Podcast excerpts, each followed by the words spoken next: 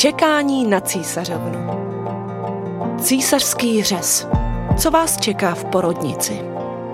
Vítáme vás u podcastu Čekání na císařovnu, který se nevěnuje problematice šlechtických rodů, ale mnohem zajímavějšímu tématu.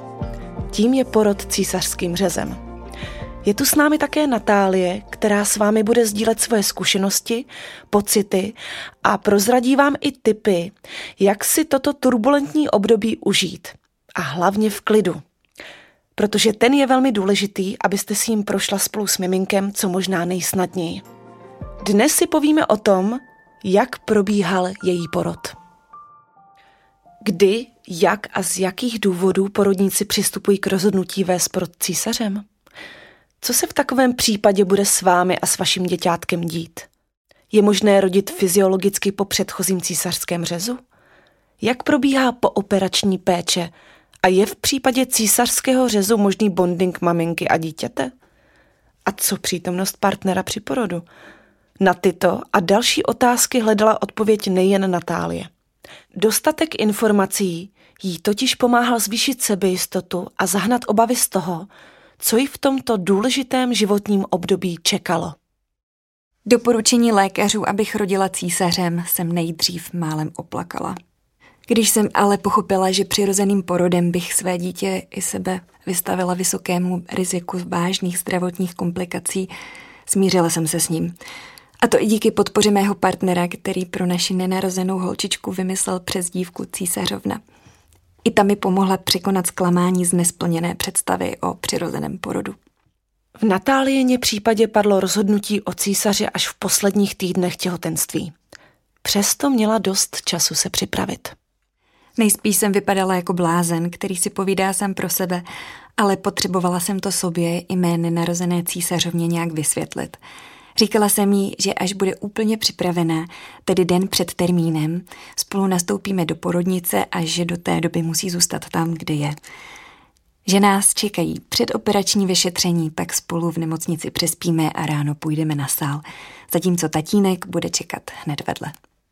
Během porodu samotného byla Natálie, tak jako většina rodiček při plánovaném císaři, při vědomí. Dostala spinální anestezii, kterou podává anesteziolog. Necitlivá je pak jen spodní polovina těla. Neobjeví-li se komplikace, pak operace trvá zhruba hodinu. Co Natálii obzvlášť zajímalo, byla možnost bezprostředního bondingu, tedy přiložení dítěte na hrudník matky hned po vyjmutí z dělohy. Porodnice ji ujistila, že jde o standardní praxi a pokud půjde vše podle plánu a nenastanou zásadní komplikace na sále, první vteřiny života císařovny tak stráví společně. Spadl mi kámen ze srdce, obzvlášť proto, že jsem s ní chtěla být neustále v kontaktu. Po operaci mě převezli na poporodní pokoj a byl tam pro ní i tatínek, který pomáhal s bondingem a přikládáním ke kojení.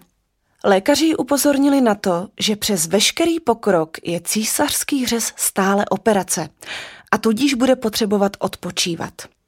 V naprosté většině případů se ale rána rychle hojí a stav rodičky se každým dnem výrazně zlepšuje. Ujistili mě také, že není potřeba se bránit užívání léku na bolest v případě potřeby. Zdůrazňovali, že odpočinek od bolesti je důležitý a mateřské mléko se u mě může začít tvořit v dostatečném množství později než po nekomplikovaném přirozeném porodu. Přestože miminka mohou zpočátku přijímat jen málo potravy, netrpí hlady.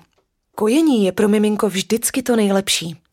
Pokud by ale již potřebovalo větší dávku a laktace se ještě řádně nerozběhla, je možné miminko dokrmit. Možnosti jak na to je vždy potřeba konzultovat s lékařem. S vlastní technikou kojení a s krmením pomůžou sestřičky, ale není to nic obtížného.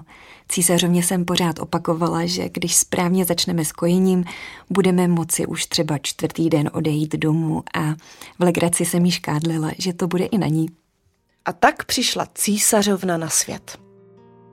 Příště si budeme povídat o tom, na co se zaměřit u budování novorozenecké imunity po císařském řezu a proč ji posilovat.